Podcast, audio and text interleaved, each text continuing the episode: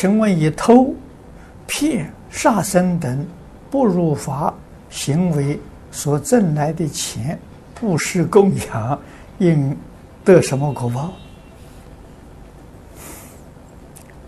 凡是这些叫不义之财，啊，不是这个正常的方式所得到的，我们世间一个好人都不愿意接受。啊，古人讲啊，是君子啊，一个懂得明理的人呢，都不肯接受。何况是佛菩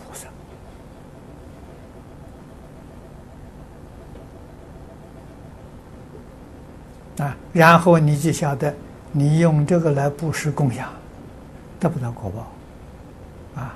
你所得的果报是负面的啊，不绝对不是善果啊！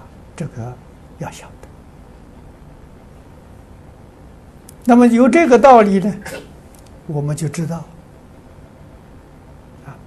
佛教导我们存好心，说好话，行好事，做好人。哪有一个好人会干这些偷盗、欺骗、啊杀生？不可能有这个手段，啊，这就不是好人了。啊，我们的道场。这早年在台湾，啊，成立第一个就是韩馆长主持的华藏佛教图书馆，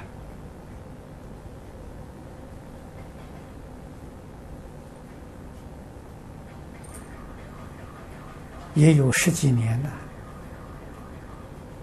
那么图书馆接收寺中的供养，可是韩馆长是个很明理的人，人家供养的钱拿来，他一定会问他：“你钱从哪里来的？”啊，小数字不问他，数目太大的话，他一定会问。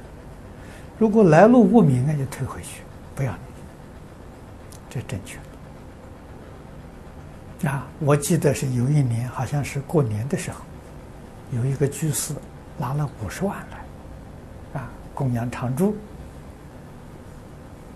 我就看到韩馆长在处理，问他，啊，结果他的钱呢是高利贷借来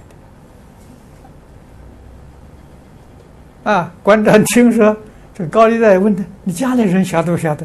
家里人不知道，啊，所以就把他完全退回去了，一分钱没收。啊，告诉他，你这个做法是错误的。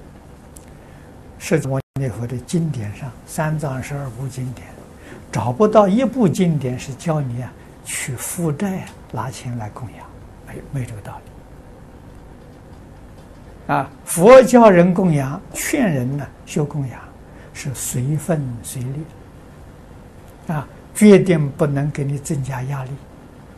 啊，决定不可以勉强。啊，那就错误了，啊！